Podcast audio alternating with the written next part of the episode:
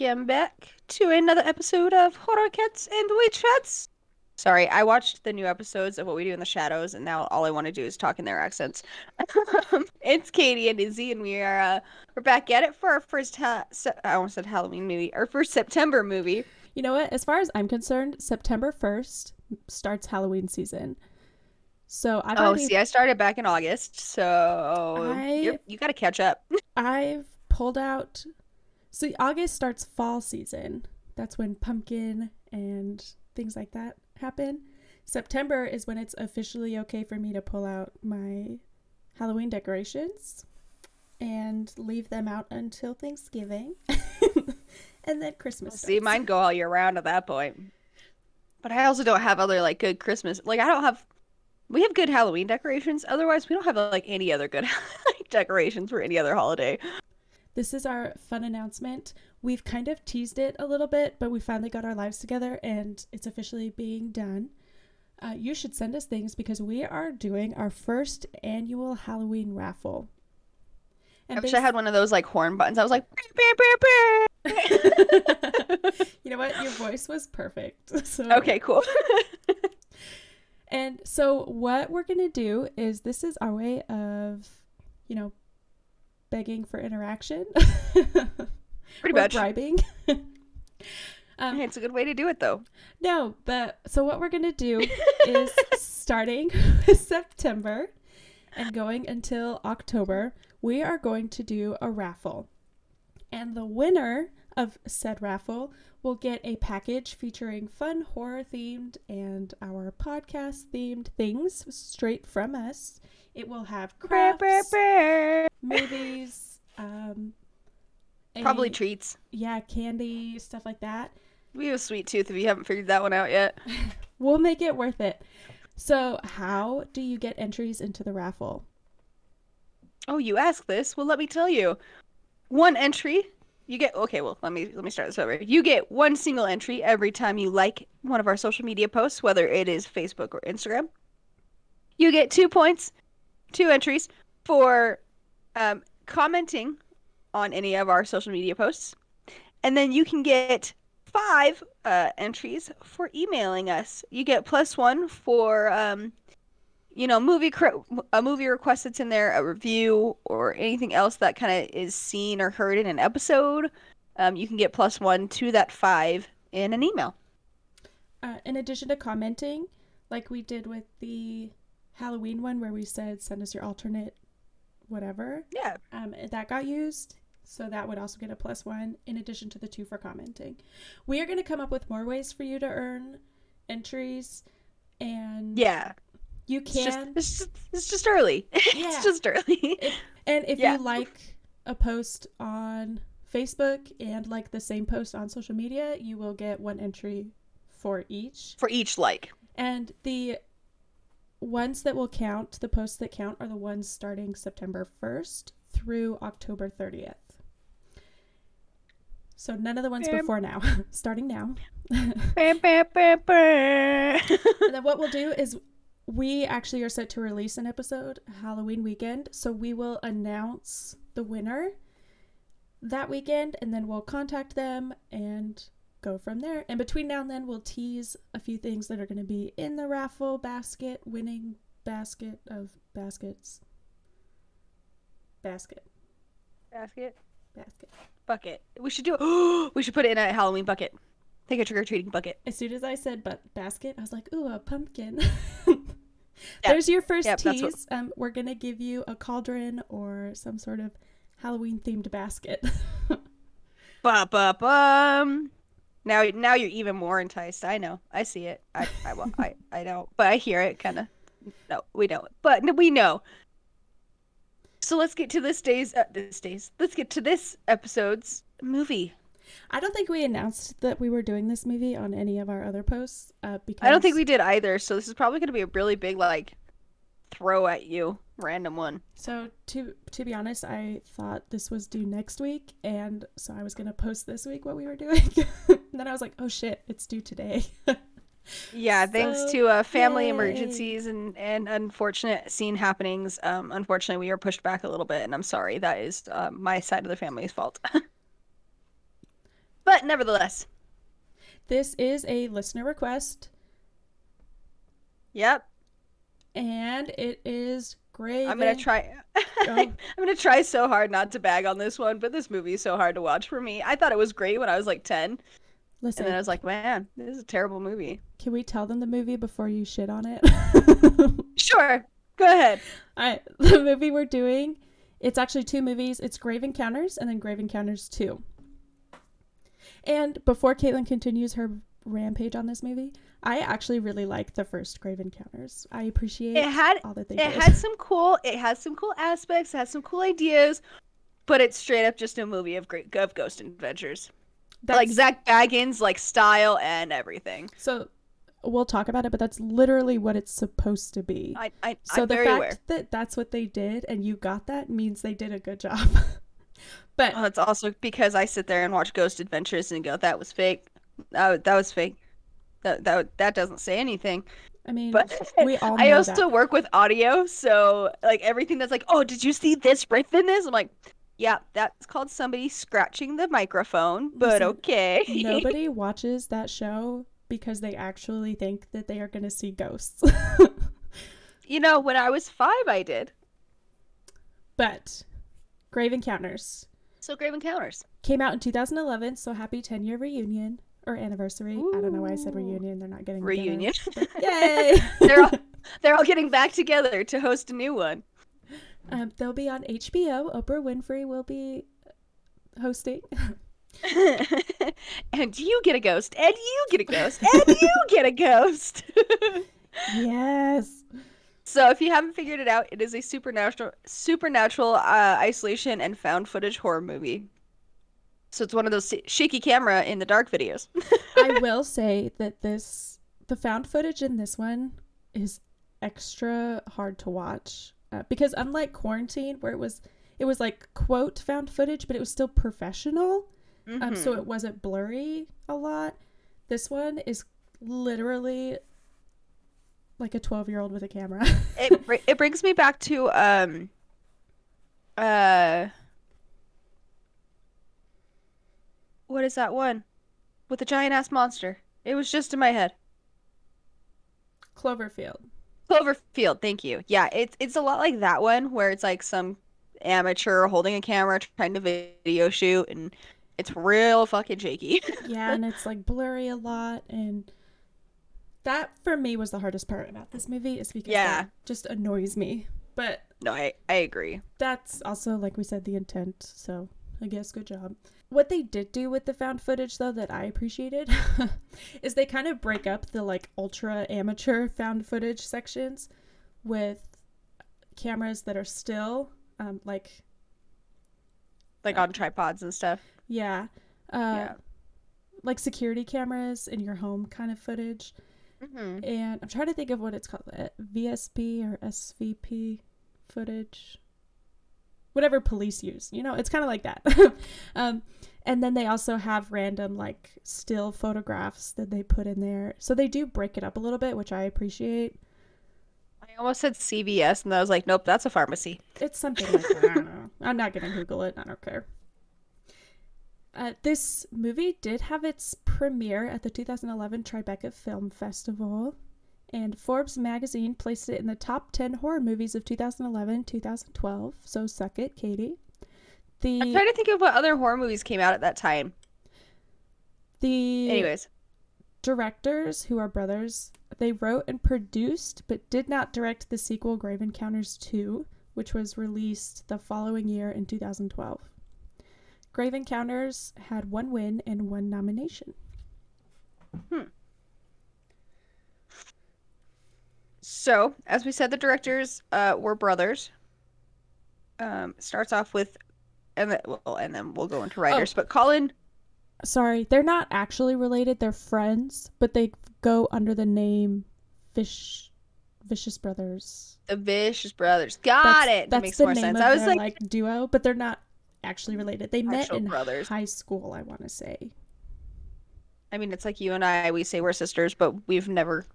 But granted, our families have been together for a hundred years, so I mean, like at least we have more standing on that. uh, so Colin Manahan, I think. right? Manahan, I think. Sometimes I can't get names right, and they're weird. But Colin Manahan, he's best known for directing close to about 100 music videos in his 20s.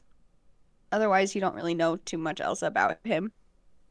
Um, and then Stuart Ortiz is his second, um, is the second vicious brother in this cycle, and he has like nothing else under his belt that we knew of.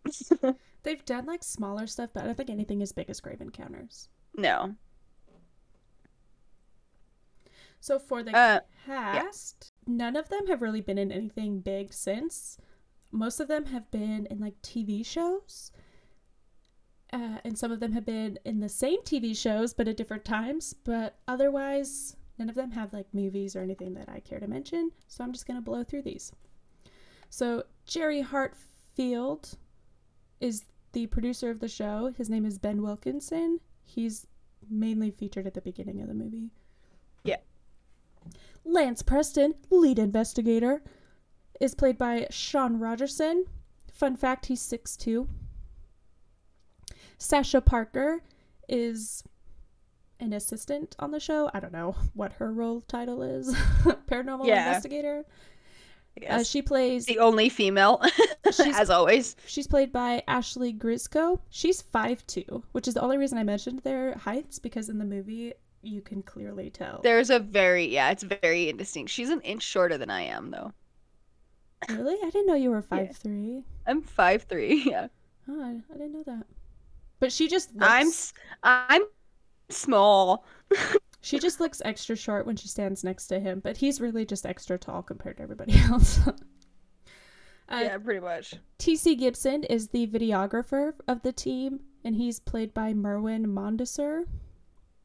Matt White. Merwin, such an interesting name. It's kind of like Irwin mixed with uh, Merlin. Merlin. Yeah. Anyway. Matt White is the tech guy of the group, and he's played by Juan Riedinger. Riedinger? I don't know.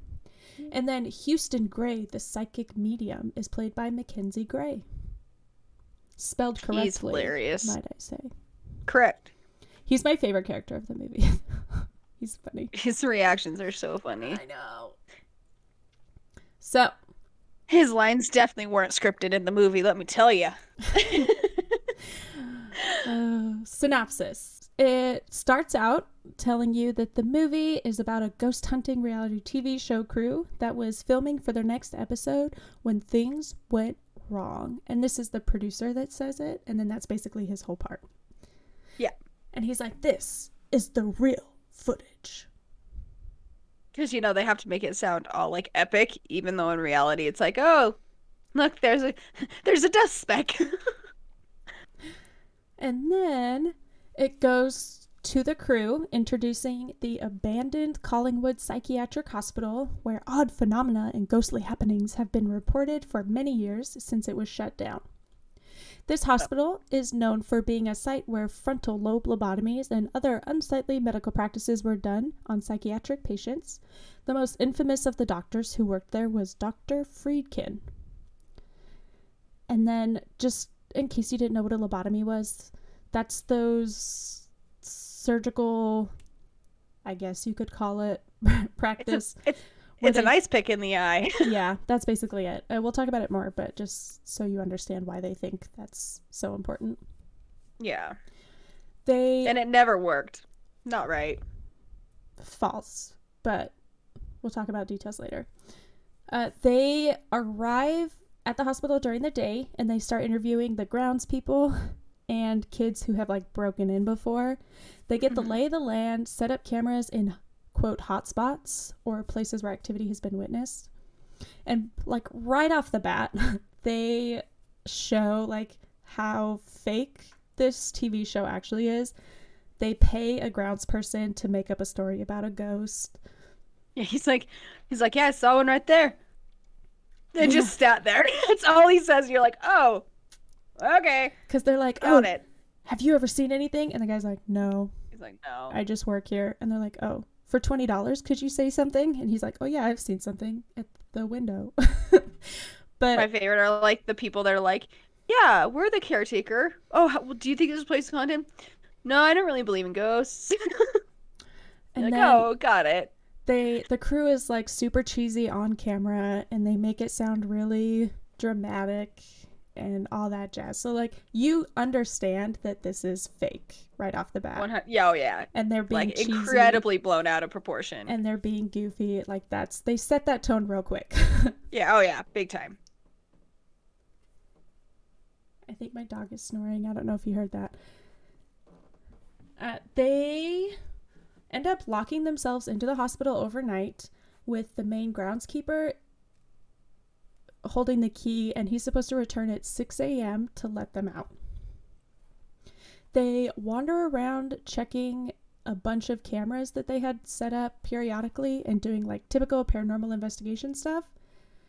Uh, and at first, they're like, man, like we haven't had anything actually happen in any of our episodes and if we want to keep going we've got to do something in this episode like we have to find something and it's really cheesy and it's dumb and the stuff they do is goofy and like katie said just like the reality tv shows on tv uh, but eventually they do start having some like ghostly happenings and then one of the investigators goes missing right about the time where they're like, we should get the fuck out. So the remaining crew tries to like bust down the doors. And when they do, they find out basically that the building is alive and the doors that they came through that were locked, that's the entrance, end up leading them into just more hallways. And so it's basically just giant maze that they can't escape.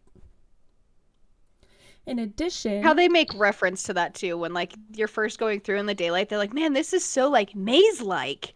Yep, most most places like that are.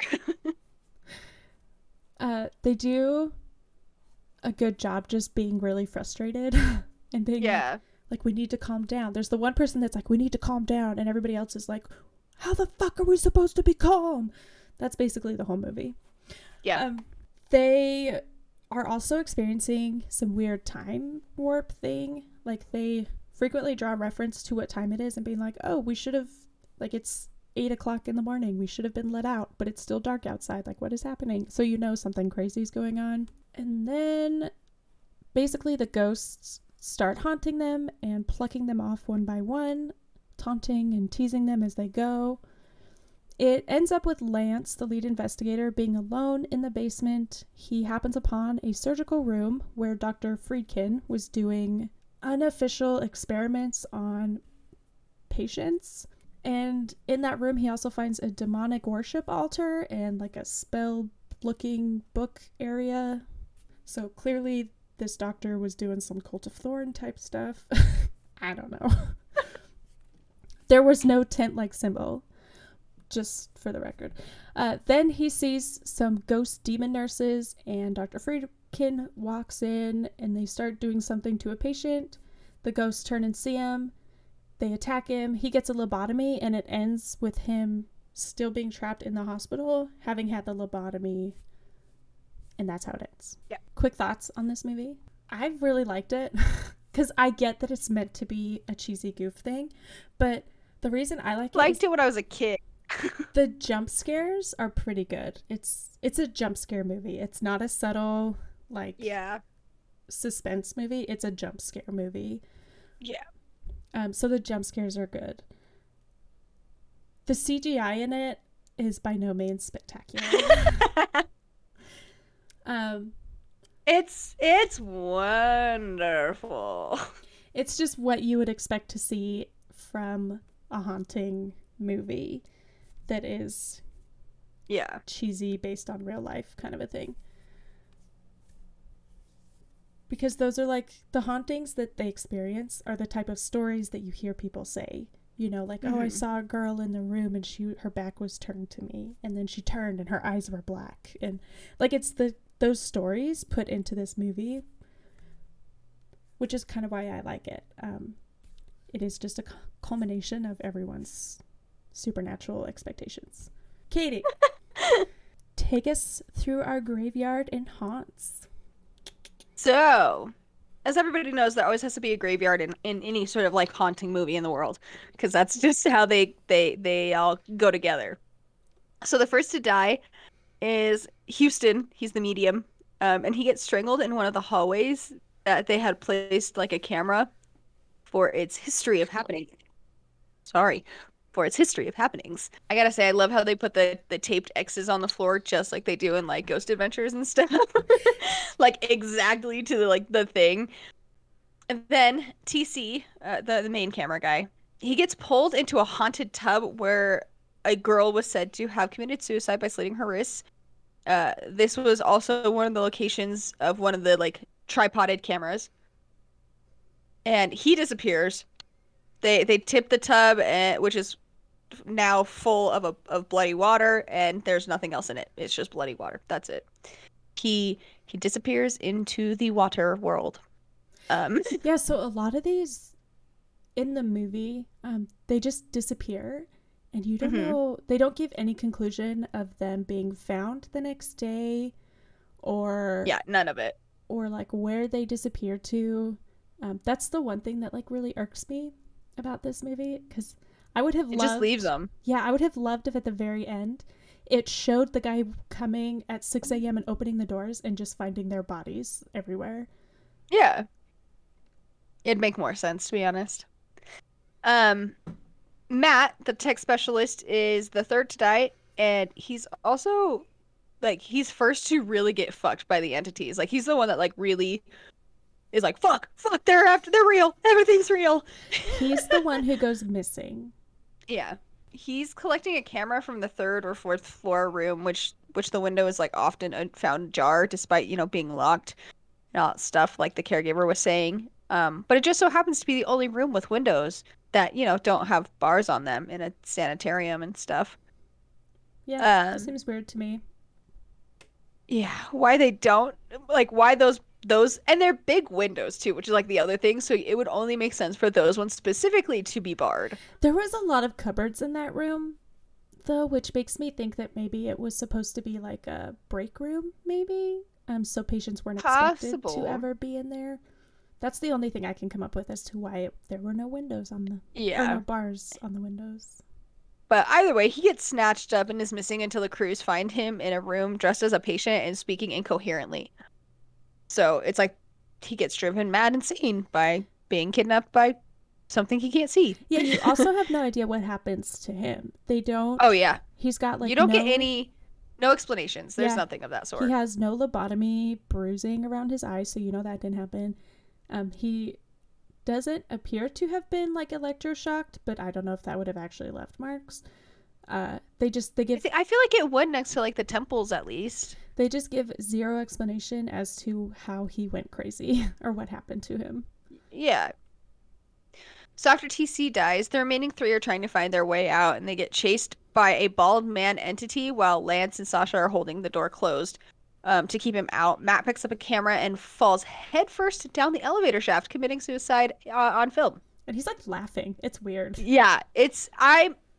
What I want to say during that is like it's not just him like committing suicide. I almost say like he was like somewhat possessed, and it was just like, "Hey, you're gonna go," So kind of thing. that ties into I think what they brought into the second film, uh, which we'll talk about. Otherwise, it is just him being like, "Oh, look at me! Oh, we're gonna go down here. so, yeah. Then, in the most dumbest, stupidest, and disappointing part of this entire fucking movie, and um, is it's it's what Izzy thinks is a pretty decent movie. Otherwise, and this is where the super shitty dumb things happen.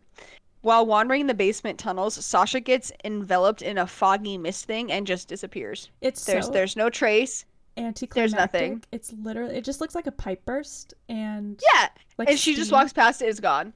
and they're like, "Where are you?" And then she's just yeah gone. I hate it. Yeah. I was like, "Listen, you've been doing all these really cool jump scares this whole time, and then Like at, cle- at least at least kill her of some sort or something.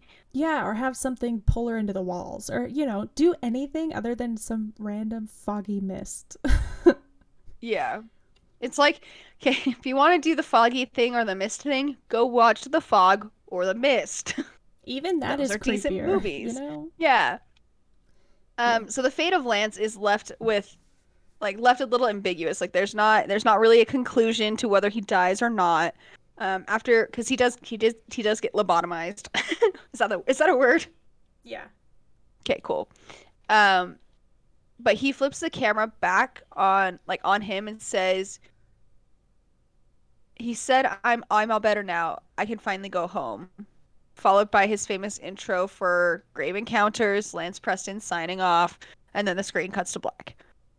So you don't get any any sort of idea of what the hell actually is going like happen or any of that stuff. And so basically all the places previously identified as hotspots where the cameras were all placed did indeed film a murder or disappearance of one of the crew. What a coincidence. Yeah, go figure. Um, I would like to say, spoiler alert, he doesn't get to go home. No, no, yeah, that's that's not a real thing. He doesn't get to go home. He says he he says he's allowed to, but he doesn't get to. I feel Which- like that happens in a lot of mental movies where they're like, "Yeah, you're free to go home," but in reality, they like take you to another room and then just leave you locked there for like the rest of your life. It would have been cool too if, like, at the end where I said they showed the guy opening the door and everyone was murdered, if Lance Preston had been the one. They like made killing it, all of them. yeah, look like he had just broke and killed everybody. Um, That would have been cool. But I get, I get the allure of having like an ambiguous ending and not knowing where stuff or where people go. Do you think that was their main idea so they could possibly lead into a second one if they wanted to? I don't know if it was intentional as to leave it open for a second movie because even if you ended it with them being found, they still could have done a second movie in a very similar fashion where kids are going, I- "Oh, yeah, I guess that's true. What really happened there?" Uh, I think it's just part of leaving people wondering and wanting to know more, uh, like what happened. Just leaving the questions unanswered so it can sit there in your head. Yeah, for some people that's even creepier than It annoys the shit out of me. yeah, it bothers me too. I just I just want to know the no. I just want to know what happened. I know I'm Please. like, where the fuck did he go in the tub? Like, why? There's no draining system. What the fuck? And then you're like, is he dead? Is he just transported to a different part of the hospital? I don't know. It's weird. I don't like those questions. So, What, what was your favorite haunt or death? Okay. My favorite death. I mean, I thought the bathtub one with TC was really cool just because it is like uh this the haunted I guess the ghost of the girl that killed herself there. Mhm. She just like randomly jumps up, snatches him and pulls him down and then it really is just like where the fuck did he go? I think that one's cool. I would Um, agree.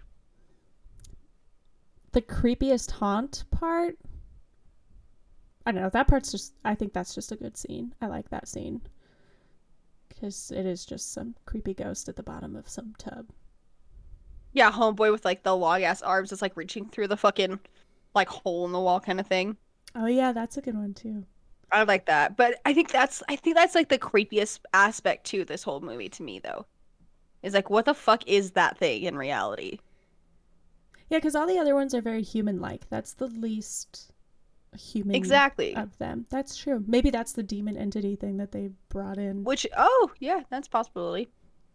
I like that guy. He's he scared me, and when he came chas- chasing after him, that was probably rough about, roughly about like my favorite scary part of this movie. that's another thing is they introduce like this demonic part of it and then you don't really get to see you have no idea why, besides like the demonic altar that is found in the doctor's room, but you don't get any explanation of like what kind of demon or anything of that or, sort. yeah like what his goal was which is why i said like the cult of thorn because Yeah, yeah. There's no explanation. was- It's just there for a second and then gone. yeah, he was trying to find some sort of immortality thing or f- summon a demon to either cause people to be psychotic. Oh, I'm sorry, hiccups. Or fix their mania. I don't know. I mean, he was doing a lot of surgical. I was gonna say, why is it always like a, like an insane asylum with a doctor who always has to do random crazy experiments on these people instead of just Because uh, we talked about it in our From Hell one, but back then, people in insane asylums, like nobody cared for them. They did bring that up in in the um in this one, like when they're doing one of the interviews with the I think it's like the owner of the sanitarium at the time or something like that, where he's just like people just bring their their sad family or like the family members that were having problems. They were embarrassment, so they just leave them here and leave them. Yeah, and they don't, they weren't, And in reality, like that did happen, but and there wasn't a lot of oversight, and it was easy to just dismiss any complaints that they had as their like psychosis. yeah. Um, they could be like, "Oh, that doctor is murdering people," and they'd be like, "Oh, that's just You're just of saying his- things. Yeah, that's just part of his mental state." So, um, along with like jump scares and things like that, you're not gonna get some of the messages won't won't come across the way you want it unless you have the proper lighting in instances. And obviously, like in these kinds of movies, you're not supposed to have like the on point lighting of like something being super dim in the foreground or like the foreground. But like one thing I really like is you know all these ghost shows and stuff like that. They try and like debunk the the hauntings of things. And one thing you see in this is like when they're in the tunnels in the basement, when they're first going through during the daylight, uh, somebody behind the girl, behind Sasha, her name's Sasha, right? I think I think they pronounce it Sasha, but Sasha. Okay. either way. Um, so they they're videoing behind her, and she's you see it out of her camera. They cross behind her like the light does, and all of a sudden you see like a shadow on the wall, and she gasps, and she's like, and they're like, what, what, what? And she goes back, and she goes, oh, it's my shadow, and they debunk it. So at least there's like somewhat of sort of debunking in this situation. Because a lot of people won't call like attention to certain debunking, like de- debunkins. Um, I like it. Thanks. Or we're gonna just stick with it. They don't call a lot of debunkings. They um, they just kind of keep going, or like they're like, oh, did you see that little like orb fly across the screen? It's like that is clearly a piece of dust, dude. Like, or when please. they they do the voice recording parts and they Yeah. play it back, and they're like, "Did you hear that?" And I was like, "That literally sounds like white noise." yeah, and they're like, they're like, did you hear that? It said this, and you're like, it didn't say anything, and then they put like the lyric, the like words up on the screen, and you're like, okay, so now you're trying to like make me hear that yeah, because that's what you want to hear. exactly. So that always drove me nuts. But but they, so yeah, yeah. in this movie they do like they're trying to fake it, but at the same time they're not actually faking it. If that makes sense. yeah, but the for the lighting in this particular movie since you brought it up so so Mhm. well yeah, uh, the vicious brothers did an interview with steven sato perhaps in 2011 and they mentioned that they really like what they called hard light horror which is basically where they have only one light source and it's coming from the camera itself or like a flashlight so it's your visibility is super limited yeah, which makes sense, especially for these kinds of movies. But exactly and it's uh i i mean ideally there's no real electricity going to this place probably. So it would make sense that they aren't going to turn on the lights and stuff like that. And Yeah.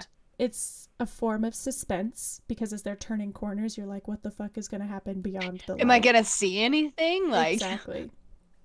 And then you you are forced to only see what they can see. So if they're looking at the floor you can't see what's going on around them. So right? you don't know what's going to happen until they turn the camera up Which that does drive me nuts. it is it is great for jump scares but like we've said before we really like to see what's going on in the background because i you know We're like- the people that almost pays more attention to like background scenes at times than like the actual like w- main idea of what's going on. yeah because i always, Just because I want to catch those things. Exactly. Uh, but Yeah. what annoyed me most about the lighting? so, when the medium gets killed, you can tell he's like in pitch black because he's like stumbling through the hallway and he's staring forward and feeling the wall. Mhm. But there's clearly a light source hitting his face from the camera that's stationed on the wall. Yeah. And the whole time, I'm like, dude, just grab the camera. Because camera. Yeah, you can. It, it has the recording light. Exactly. That little red light is there. You know where the fuck that camera is, so just But- grab it. he doesn't see any of them and he's like looking directly where the camera should be and i'm like dude grab the camera but he can't see it and that's the one scene that continuity wise drives me nuts because I'm like, I well, know. like you if you're feeling around, you're gonna end up kicking that tripod. You're gonna end up knocking over the camera on accident of some sort, or something like that, to the point where you're like, "Oh, camera, grab it! I can see." yeah, So uh, yeah, that was the one thing that drove me nuts because his face is clearly has a light it's source. bright. it. You can see it. Yeah.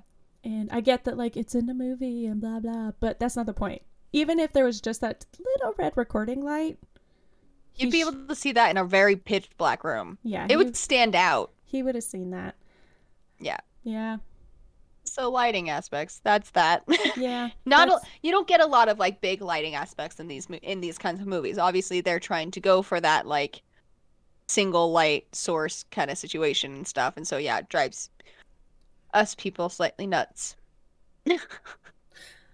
I know this has nothing to do uh, with lighting, but it just you just sparked my memory of this. Um, so there's this Mhm. scene where they're like hiding in a pantry or something, and Lance Preston is holding the camera and he's pointing it at his face like he's doing a video journal, and it's kind of off center, and he is like stressed out. He's like, "Oh, I don't know if we're gonna live," blah. But there's a movie, and I swear it's in one of the scary movies, uh, where the camera is really close and it's copying that scene and every time it like turns back to her she's got more and more snot like running down her Oh face. no no no no no no! That's that's copying the Blair Witch Project. It's making fun of that movie, okay and I know exactly what you're talking about. But yes, that is in Scary Movie One. It's it's when she's running away with her cameraman Kenny. She's like, "Damn it, Kenny, keep up with me!" And then she's re- she's recording herself because in in the Blair Witch Project movies, that's what she does, and like she's crying. There's tears running down her face, like she's freaking out. So like, how much funnier could we do with all the snot running out of her nose? okay So I- yeah, that's off of that movie. But it's the same idea. It's it's literally the same idea. It's a found footage movie, but they're in the woods rather than this movie was insane asylum. inspired partially by that movie so that makes sense but yeah when i Yeah. saw that scene that's all i could think of was the Yeah. snot running down her face I just want to say I'm sorry to Kenny's family, and yeah, back to Grave Encounters. so paranormal Uh, reality shows as katie said Huge at that time, yeah when this massive. came out they were getting a lot of Let's see. We had there was there was Ghost Adventures, there was Ghost. What was the other one? Ghost Encounters. I don't know. The only one that I remember anything about is where they would put families in haunted places and give them all the materials to do the investigation. Paranormal Witness, The True Terror. I've heard of that one. Obviously, Ghost Adventures, um, Paranormal Lockdown, Paranormal Lockdown. There's so many. I swear, like all I did is just Google, Google paranormal TV shows. Dude, I this is ridiculous how many there are out in this world. Like I'm just constantly like And then some of these people did really well for themselves as paranormal investigators uh, because, as we've said in some of the other episodes, they've gone on to purchase haunted houses like the Conjuring Farmhouse, Ghost Encounters Group, or whatever. I think they just, they're the ones who bought the Lizzie Borden home. the Ghost Hunters one. Not, it's not Ghost Hunters, it's a different one that starts with Ghost. I don't know. But one of those really big Okay. TV ones, they just went on to buy the Lizzie Borden family home. Fucking lucky assholes. I would love to own that house. Um, so like they, I Well- mean, they, they clearly do well for themselves. Well, yeah, I was gonna say Zak Bagans with Ghost Adventures. He has four different like Hall or like ghost paranormal TV shows, but he also has that museum out in Las Vegas now with all the artifacts. He even has like some of the Warrens artifacts from like The Conjuring and stuff. Lizzie Borden House, a bed and breakfast and museum. Oh, so can we, so we can go. Yeah. So we should go. So we should go. As you can tell, this show goes uh, either way. People really liked it or they didn't like it at all. Yeah. And one critic of the show wrote that this film was just the same thing over and over in a copy of bad horror reality shows, which I feel like is how you feel, Katie. My thoughts. My thoughts exactly. So- Secretly, you don't know that I'm the critic that wrote that. Just kidding. in the interview that Vicious Brothers did, they actually say that they had done like that was their intent. They did that on purpose. They were trying to parody those shows. He also says that those shows are exactly that. It's the same thing over and over in every episode where people wander through the dark with gadgets and hope and pray they get something tangible. But he threw an actual twist into this movie by their actually having a haunting. Right. And it's all fun and games until the myth of the murdering maid is true or whatever happens in those kinds of shows. And so basically, to you and that critic, I say thank you for describing exactly what they were going for. You understood the movie to the T, which means they did a great job. Or they did it too plainly that it was just super boring. But it wasn't boring. There's lots of jump scares. But yeah, but you, I feel like you can only have so many jump scares before you're just like, this is too many. I'm I'm done. Every corner you turn around, there's gonna be a fucking jump scare. But it wasn't like that because there are plenty of times where That's true. And then there's like subtle hauntings that you see before the crew even sees. Uh, like You're like, ooh, The wheelchair. happen. the wheelchair Mhm. like slowly moves in the background, and you think something's gonna happen, and then it doesn't until a little bit later. But yeah, it's a good combination. Um, as I said, I can appreciate what they were going for, which is part of the reason why I like it. But it's not for everybody, I guess. So, since we've already been talking about the Vicious Brothers, uh, let's do some behind the scenes. Ooh. Ooh. Sorry. Uh, so they did film this over two days and 10 nights. They did have to film at night in this place because the lighting, they wanted to actually get the lighting. I can't imagine. I cannot imagine what if like what they would do to try and film during the day at that place. Like it just wouldn't work. Yeah, it. They. Yeah. Yeah. They would have had to like build it on a set and then have it be dark. Yeah, exactly. Forbes magazine, as we said, placed it in the top 10 horror movies of 2011 2012. The New York Press called it the scariest film since The Ring. I wouldn't go that far, maybe, but I definitely wouldn't go that far. I don't think it was like scary. There was jump No. scares, but it wasn't like it haunted you. so yeah. It's not like something that like you're going to go home and be scared to like open a door because of or something like that. yeah, it's like something happened in your face and you jumped and then you giggled afterwards because you were like, Like, "Oh, at least- I'm so silly. At least in the ring. Yeah, at least in the ring like I was scared to fucking answer a phone for like a good like 4 days. Yeah, the yeah, exactly. yeah. Uh, Jeannette Catsoulis, I don't know, the New York of the New York Times said the film is beating a dead horse, citing films such as Paranormal Activity and The Blair Witch Project, adding that there is nothing new in this film. Uh, the Vicious Brothers report that they set themselves apart from these films by having a more in-your-face horror haunting experience, while those two movies, it's the haunting is like more implied, is what what they put. Uh, I don't. I wouldn't say Paranormal Activity is an implied haunting. No, I wouldn't either. Um, the Blair Witch Project, I can get that. You don't really see anything until the end. Yeah, exactly. There's a Blair Witch video game that I have downloaded. I really want to play. Sorry, really random. So their their initial concept concept had a more like realistic portrayal of ghosts. So more likely, um, it's a lot of what you see in like the the horror reality shows rather than like being it really close up in your face and you're always like, oh my god, there's a ghost. It's very subtle. Which they Um, started um, with, the, as I said, like the wheeling. Yeah, the the wheelchair. Yeah, the wheelchair door slamming. Yeah. Yeah. Um, in their interview with Sa- I think it's Sato, the Vicious Brothers detailed that they eventually decided to make it more of an in-your-face horrifying like horror film to then rather than a rea- like a real show of paranormal investigators investigators gone wrong. Investigators is a new word apparently. Um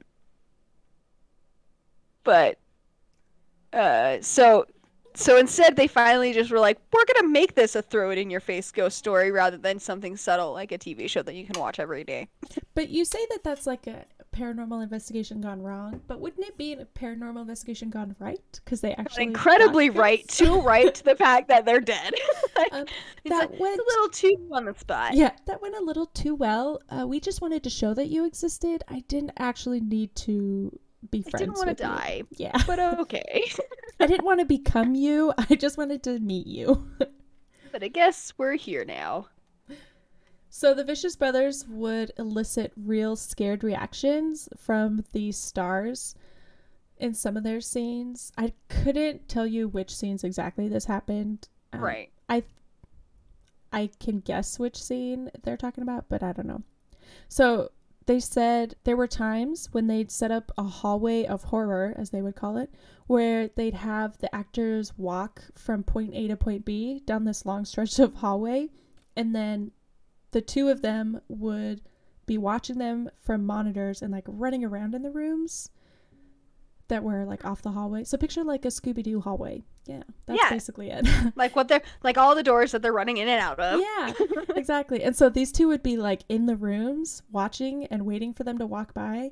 And then they would like slam the door, and the stars wouldn't know which rooms they were in or what was going to happen. Um, I think they would tell them, like, okay, for this scene, you're just going to walk from here to there and babble to yourself. And they're like, oh, okay. And then all of a sudden they'd get like, they'd slam the doors. Like, like a genuine, like a, a genuine, genuine scare. you're Yeah. just making up words left and right today. I am all over with these fucking fake words, but they're there. they also in a lot of these scenes used cameras that the crew was holding so they would mm-hmm. film scenes three or four times because they do one with like professional cameras. They do a second one with the actors holding their own cameras and filming. They mm-hmm. do another one with a different camera. I don't know. But they did it like three or four times so that they could get all of these different perspectives and then mash them together in the mm-hmm. post production. So that's kind of cool. Like that makes sense as to why things were so blurry and Yeah. and when they're running like it's actually them running around and stuff. So this was filmed at Riverview Hospital, which is a mental institute in uh, how do you say that? It's Coquitlam. Coquitlam. Okay, I didn't know for sure. It's I think it's named after the Native Americans or Native Canadians, I guess they would be called. I don't know. hmm No, it's Native Americans. But it's in it's in Um, Brit- it's in British Columbia. It's named after their tribe, but it's spelled not like their way at all. Hmm. Yeah. So the hospital's West Lawn, East Lawn, and Gre- uh, Crease Clinic buildings were the most popular filming spots. Um, they were used in other films and TV shows such as Saw, Watchmen, Smallville, Fringe, The Butterfly Effect, The X Files, Supernatural, Romeo Must Die, and uh, Along Came a Spider, along with Deadpool 2. So it's been in a shit ton of movies. Yeah, it's really big. Yeah, it's a it's a well-known place for, you know, for for filming and stuff. But it had received funding and new facilities that were built, and so in 2019 they had begun moving patients from other facilities into the grounds. Um, and a lot of these were mostly youth programs that were just being like rehomed. So fun side note, the community has really been trying to incorporate the native uh quickly I'm sorry, can you help me with that one again? Same thing, Quiquetlam. Coquitlam. Coquitlam. Okay. Um, tribal community. So it's it. They've really been trying to incorporate that back into the community. So basically from what I understood is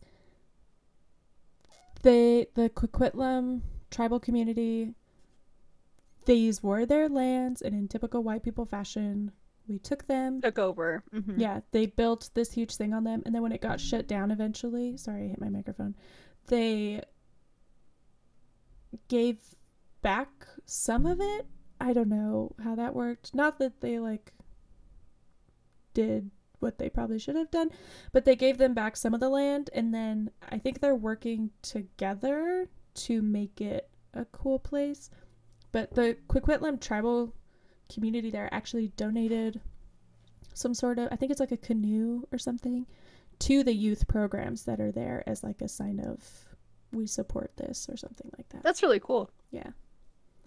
Um, so the first ward for the psychiatric hospitals were opened in 1913, uh, with the intent to house men with extreme psychiatric needs. It was called the Male Chronic Building, and it was quickly filled to double the capacity with over 900 pace- patients. That's a lot of people in a very small building. It makes you wonder how many of them were actually needed to be in a full-time care facility and how many of them Were just put there and left. yeah or like Yeah. they had minor what nowadays we would call like minor Right. things uh, but they just didn't know how to handle it back then. So Yeah. that's where they were. Um, followed by 1922, the Boys Industrial School for Juvenile Delinquents opened on that site as well. In 1924, the acute psychiatric unit opened, and in 1930, the female chronic building was open. Then in 1934, the Veterans Block opened for shell shock patients from the First World War. I can't imagine what that would be like. that is shell shock is what we call PTSD now. Right. Um, it was also originally intended to serve as the grounds for the botanical gardens of Brit- British Columbia, which I feel like is very contradicting. it's not because at that time there was a really big belief that being outdoors and among plants and everything was really good Uh, for your health and yeah, that makes sense. Okay. was good for their mental health and everything like that. Plus, Yeah. it gave them something to do outside, uh, as far as like That does make that that makes a lot more sense, yeah. Thinking about it before I said it, was like, oh, okay. so this was a site where they would do you know electroshock therapy and things like that um i looked up stuff about electroshock because to be honest besides what's in scary movies i don't know anything about it it turns out that electroshock therapy is still practiced um but In certain places. But it's been refined so it's quote unquote like safer um Mhm. and of course in movies they're gonna play off of this and make it like the most horrific thing Extreme, yeah. exactly Like I think of um I think of American Horror Story when you like straight up see everything from like the the things being placed on our temples and all that. So so yeah you, like that's the image of it that everybody sees um, yeah.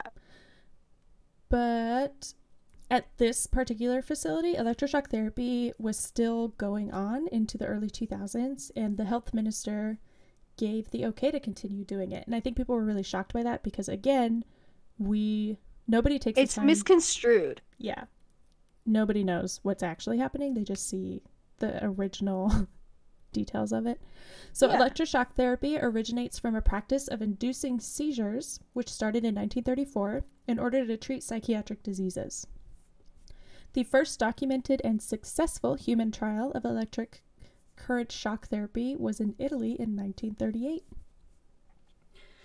Currently, the practice is known as modified ECT, and it uses muscle relaxants to avoid the physical dangers of a seizure.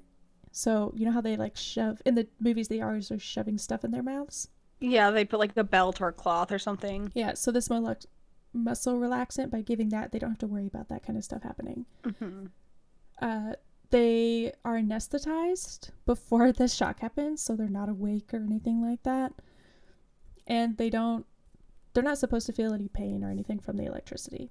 Carrie Fisher, who, if you don't know, is an was Oh, RIP, an incredible human being, but she played wonderful. Leia in Star Wars. Yeah. She used electroconvulsive therapy to help with her depression, and she is very outspoken about it and the Yeah, oh things yeah. that it did for her. She was. So I had no idea. So that's cool. Uh, fun aside, her ashes are in an urn designed to look like a Prozac pill. I read, uh, and that's kind of like her. I wonder how her daughter feels about that.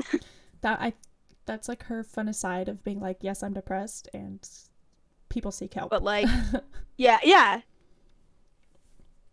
so, So you got this. okay, another thing that was practiced in this facility, and I'm sure in many others, was forced sterilization. Mm-hmm. there was a law at some point in time in British Columbia that allowed sterilizations in cases where the children of mentally I'm sorry, of mental health patients would inherit the mental illness or disability. So you had to prove that whatever this patient was diagnosed with was heritable. And then that gave the doctors permission without patient consent to sterilize these women. I think it was mostly women. I don't think men got sterilized. Uh, that makes sense. wish that was old news. Anyways, Yeah. um, they would sterilize them to prevent them from having like children. passing on. Yeah. Exactly. And passing on this whole mental illness and stuff. There, Which, if that was still going on, fuck, Elliot and I would not be alive. Yeah, I don't know what exactly they defined as like being bad enough to pass on Yeah. or if it was just Maybe like schizophrenia or something. yeah, or if it was anything that could be passable. I don't know. Yeah. But there's a group of 19 women who successfully sued the hospital for forced sterilization because they did not meet the criteria set forth in that bill and they ended up getting a settlement from the hospital. So this was after Good. I think it was after it had closed down. These women Yeah. found out they got sterilized. I don't think they even knew that that had happened to them. That's so sad.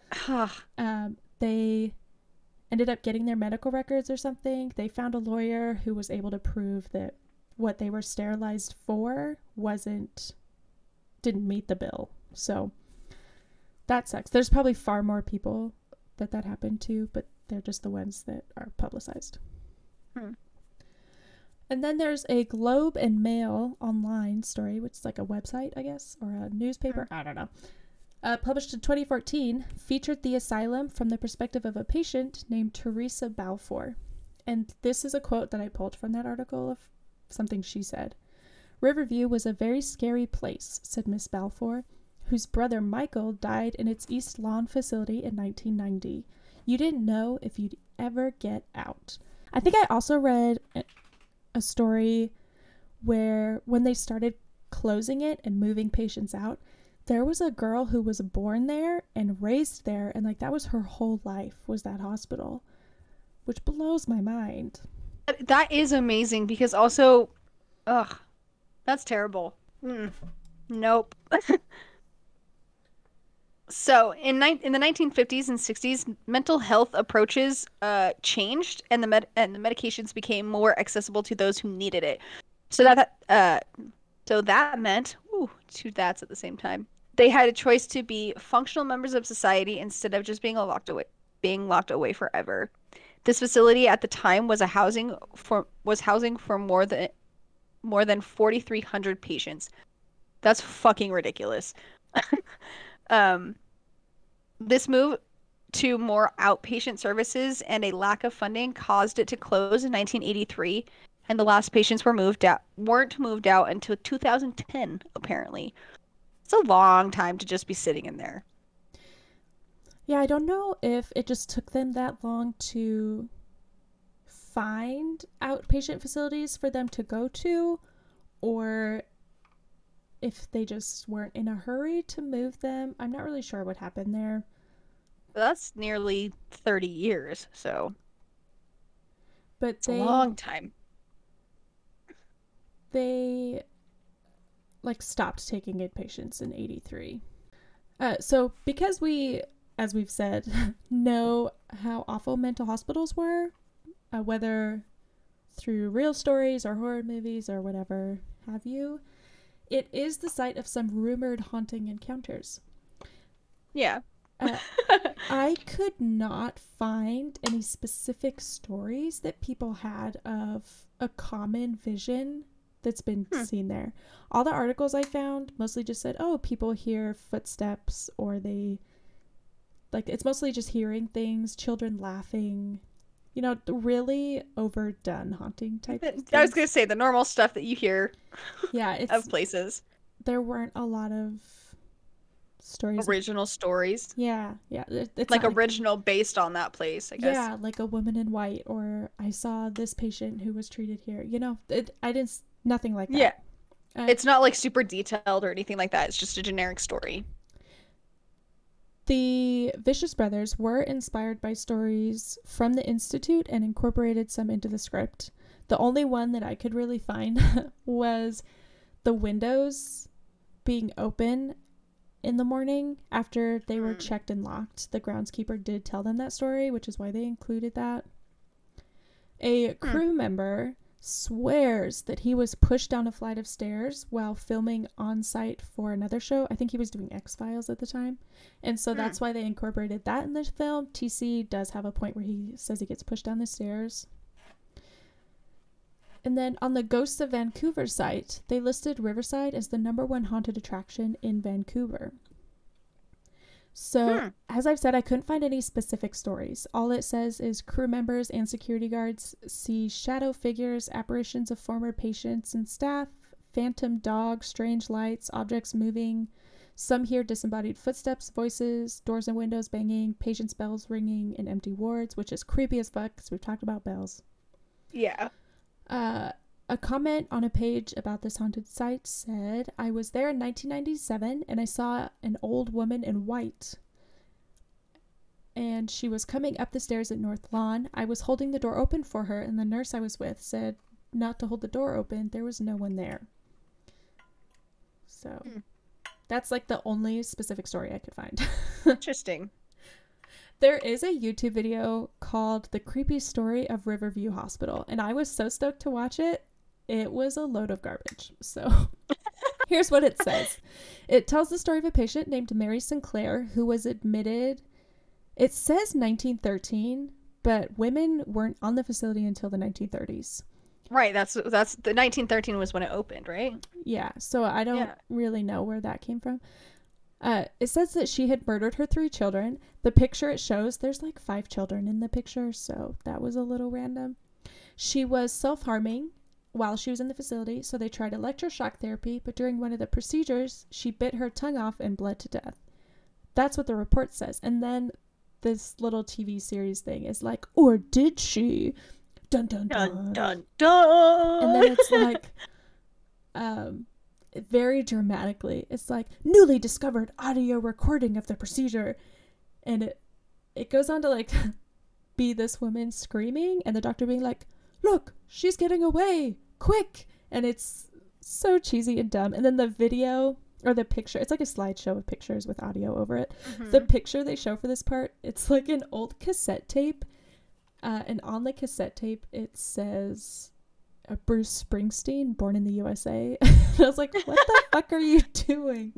Like okay. it's wild. So then they say that she like i don't know if i can't remember how it ended because i was just like done with it at that point i couldn't listen anymore um but yeah it was ridiculous don't watch it it doesn't have anything to do with the riverview hospital i giggled i was really excited it sat open on my desktop for like five days because i just didn't have time to watch it and then i watched it I'm gonna like, watch this. i wasted my time This is a waste of time. Fuck. wasted. And then I tried to Google just to, you know, cross my I's, dot my T's, whatever that phrase is. I tried to see if Mary Sinclair was actually a patient Like there. real patient. Um, I couldn't find anything about a Mary Sinclair in British Columbia that was a patient or any sort of newspaper clippings of a murder of three children and stuff like that. Hmm. So So either it was a fake or it was super covered up. I call bullshit. I would agree. And with that f- happy segue, uh, let's take a deep dive into lobotomies.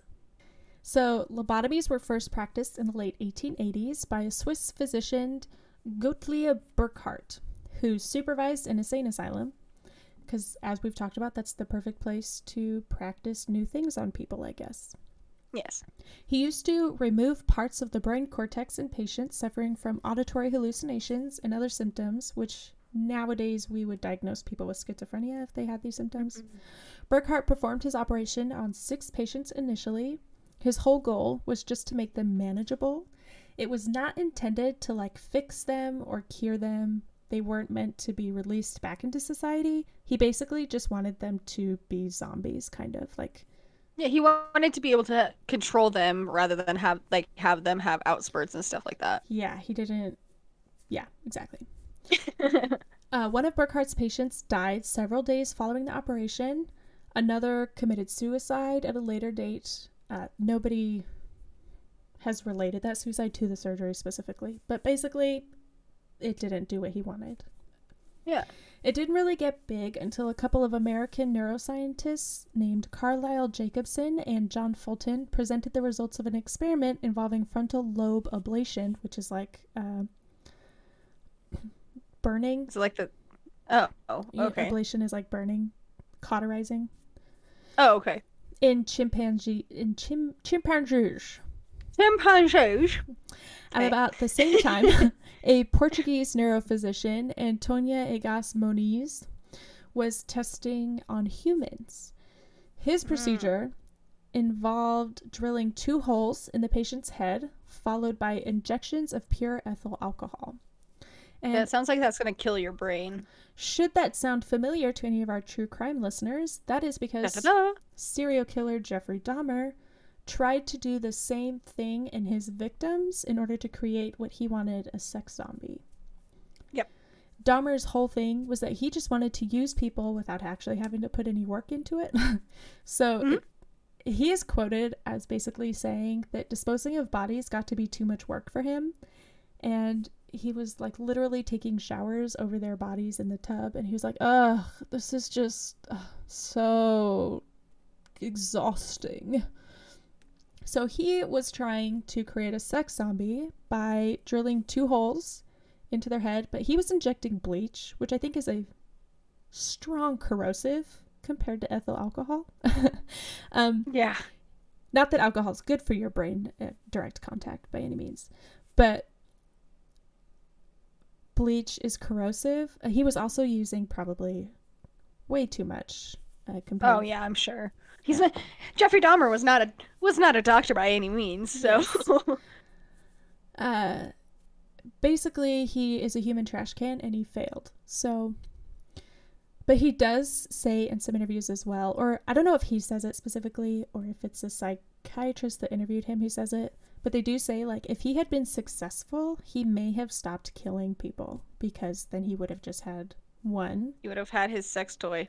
yeah i i don't know much but i don't think that's true i think he still would have killed people i think he got something out of it that we don't know but Oh, I'm, I'm sure he did. So. he would have found an excuse to do it Mm-hmm. Um, anywho, in 1936, another American team of neurologists, Walter J. Freeman II and James W. Watts. So those two coined the term prefrontal lobotomy. So mostly the medical community was not on board with this procedure, but Freeman used the media to label it like a miracle cure, and people, being people, began asking for it. They were like, "Oh, well, I read online." But not really. It was news. You know, our day and age now of people. Oh, you read this online. Mm. It's fake. On Oh. on Facebook, they said it was really good. Uh, so in 1945, Freeman came up with the transorbital transorbitable lobotomy, which again is closer to what we think of today. This involved the pick-like instrument being forced through the back of the eye socket to pierce the thin bone that separates the eye socket from the frontal lobe. The pick's point was then inserted into the frontal lobe and used to sever connections in the brain, presumably between the prefrontal cortex and the thalamus, if you know your brain anatomy. Your brainanatomy. in, Cute. in 1946, Freeman performed this procedure for the first time on a patient who was subdued prior to the op- operation with electroshock treatment. Hmm. This could be done in less than 10 minutes. It was mostly used by Freeman on patients with minor mental health issues. A large proportion of such lobotomized patients exhibited reduced tension or agitation, but many also showed other effects, such as apathy, passivity, lack of initiative, poor ability to concentrate, and a general decreased depth and intensity of their emotional response to life. Some hmm. died as a result of the procedure. And those symptoms also may sound familiar because serial killers have those symptoms, and some uh, some serial killers have a history of uh, trauma to the frontal lobe or lack of oxygen to the frontal lobe. Mhm. I can't remember if it was Dahmer or one of the other big ones, but they used to pass out as a kid, and If I remember correctly, it was Dahmer. was it him? And he they he would like not breathe for a little bit. Um, random side note, but yeah, so that's not good. You don't want to see that in people. We want them to feel empathy. uh, it also like makes makes it so they can't relate and they disassociate. I would imagine. BTK. That's what it was. Oh, okay. I knew it was one It was of those people. BTK. Big Sorry. turd kangaroo. Correct. BTK. Okay. Uh, Freeman performed the procedure for the first time in his Washington, D.C. office on January 17, 1946. His patient was a housewife named Ellen Ionesco.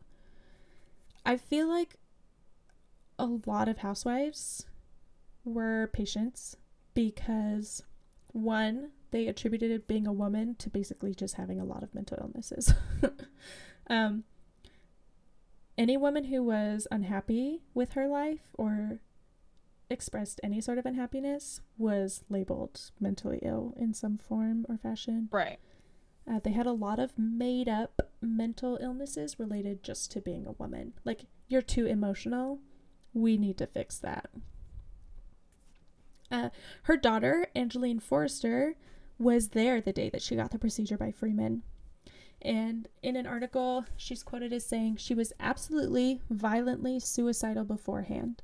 Forrester says of her mother, after the transorbital lobotomy, there was nothing. It stopped immediately. It was just peace. I don't know how to explain it to you. It was like turning a coin over, that quick. So whatever he did, he did something right. Ellen Ionesco, at 88 years old, in 2005, lived in a nursing home in Virginia.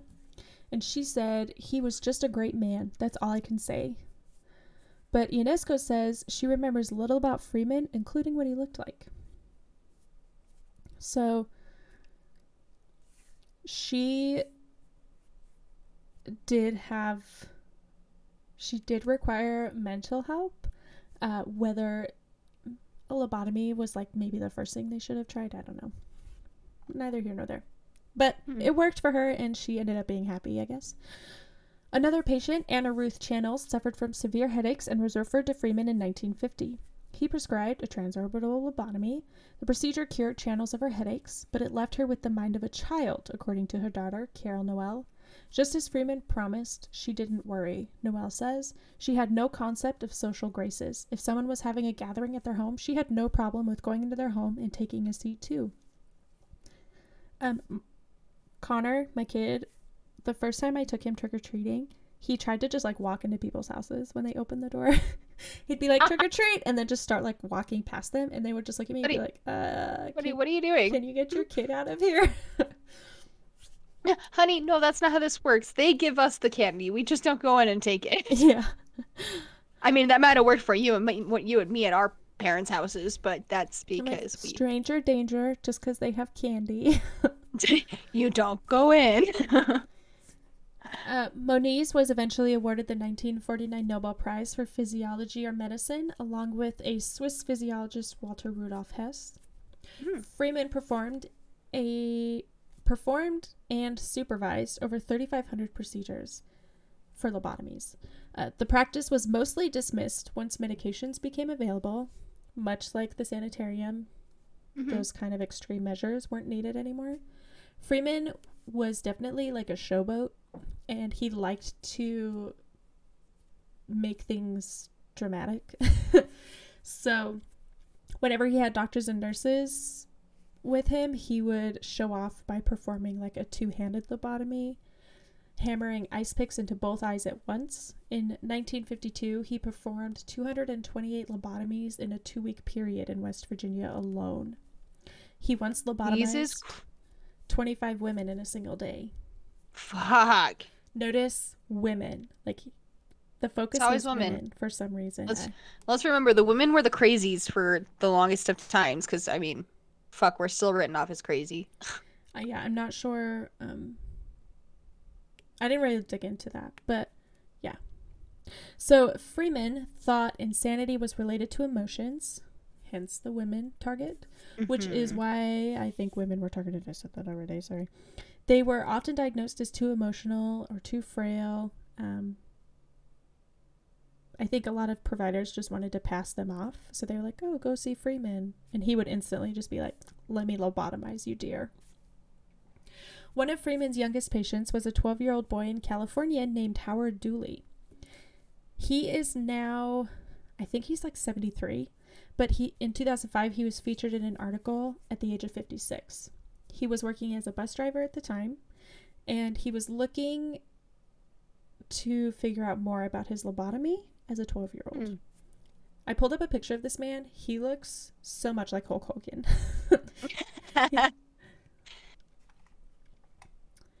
And he is quoted as saying, If you saw me, you'd never know I'd had a lobotomy. The only thing you'd notice is that I'm very tall and weigh about 350 pounds, but I've always felt different. Wondered if something's missing from my soul. I have no memory of the operation and never had the courage to ask my family about it. So, two years ago, I set out on a journey to learn everything I could about my lobotomy. Hmm, that's really interesting. His mom died of cancer when he was five, and he remembers his stepmother was very much a like a wicked Disney stepmom. Hmm. He is like quoted as saying she wanted nothing to do with me and she wanted to get rid of me, which is so sad. Yeah, it is. The medical records of Dooley's case in Freeman's archives. Uh, so Freeman, Dr. Freeman, passed all of his medical records down to his son, and so his son has everyone's medical records or had them at this time or something to that effect. That's that's cool. Not a lot of doctors do that. That's not cool. Um, it should have gone into a facility where it's protected. I guess okay, yeah, that's fair. That's fair. But a lot of doc I mean a lot of things like that from back in the day weren't held on to in the first place though. Yeah, a lot of the ethical stuff that we do now in medical practice that's common yeah. really didn't come about until late 80s, 90s, 2000s. Yeah. Uh, medicine has advanced wildly in the past like 30 years. So the stuff before let me- that, it just blows my mind. Let me walk my statement back. It's cool that he held on to it and like the ability to be able to like hang on to it and pass it down. So some patients do have that option to go back, but not just to his son. Like it would have been better in an actual like place where they belong, like a records place. But okay. Yeah, it's cool that people can find their records Yes. still. yeah, Gotcha. that that's that's the cool part. the non-ethical part of that is not cool. Gotcha. Gotcha. yeah, that's that's what that's what I meant. So Fuck it- his stepmom. That's all I have to say though. in his records, uh, Freeman took notes, and the notes basically say that Lou Dooley, who was the stepmother, said she feared her stepson, whom she described as defiant and savage looking. He doesn't react either to love or to punishment, which tells me that she was only punishing. Um, if they say something like that, your punishments weren't correct. it wasn't like time out. It was like I'm gonna beat the shit out of you, and you're not gonna eat Yeah, for a yeah. week. right. the notes say of Howard Dooley, he objects to going to bed, but then sleeps well. So a typical five-year-old. He does a good deal of daydreaming, and when asked about it, he says, "I don't know." My kid is eight, still does that shit. I'll be like, "What'd you do at school?" And he's like, "I don't know." I do that to a Lark and Caden. They're both like, I have no idea. I'm like, dude, you're a 13. Come on. He turns the room's lights on when there is broad sunlight outside. Cool, we all do. Mhm. They just looked for weird random excuses to be able to do this. The Leave him there. family decided on December 3rd, 1960 to perform this procedure, but they didn't tell Howard what they were doing. And in mm. a journal entry dated January 4th, 1961, two and a half weeks after the boy's lobotomy, Freeman wrote, I told Howard what I'd done to him, and he took it without a quiver. He sits quietly, grinning most of the time, and offering nothing. Poor Howard says that when his stepmother realized he wasn't just a vegetable, she kicked him out, and he became a foster. So she just really wanted to just leave him in the fucking hospital. I think he I think she hoped that he would either die from it or become a vegetable.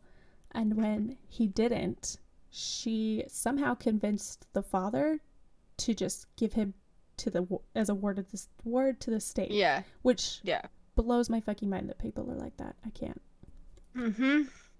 Anyways, when he finally talked to his dad about it years later, surprised he talks to his dad to be honest. Yeah. uh, he said, the dad, she took you, the stepmom. I think she tried some other doctors who said there's nothing wrong here. He's a normal boy.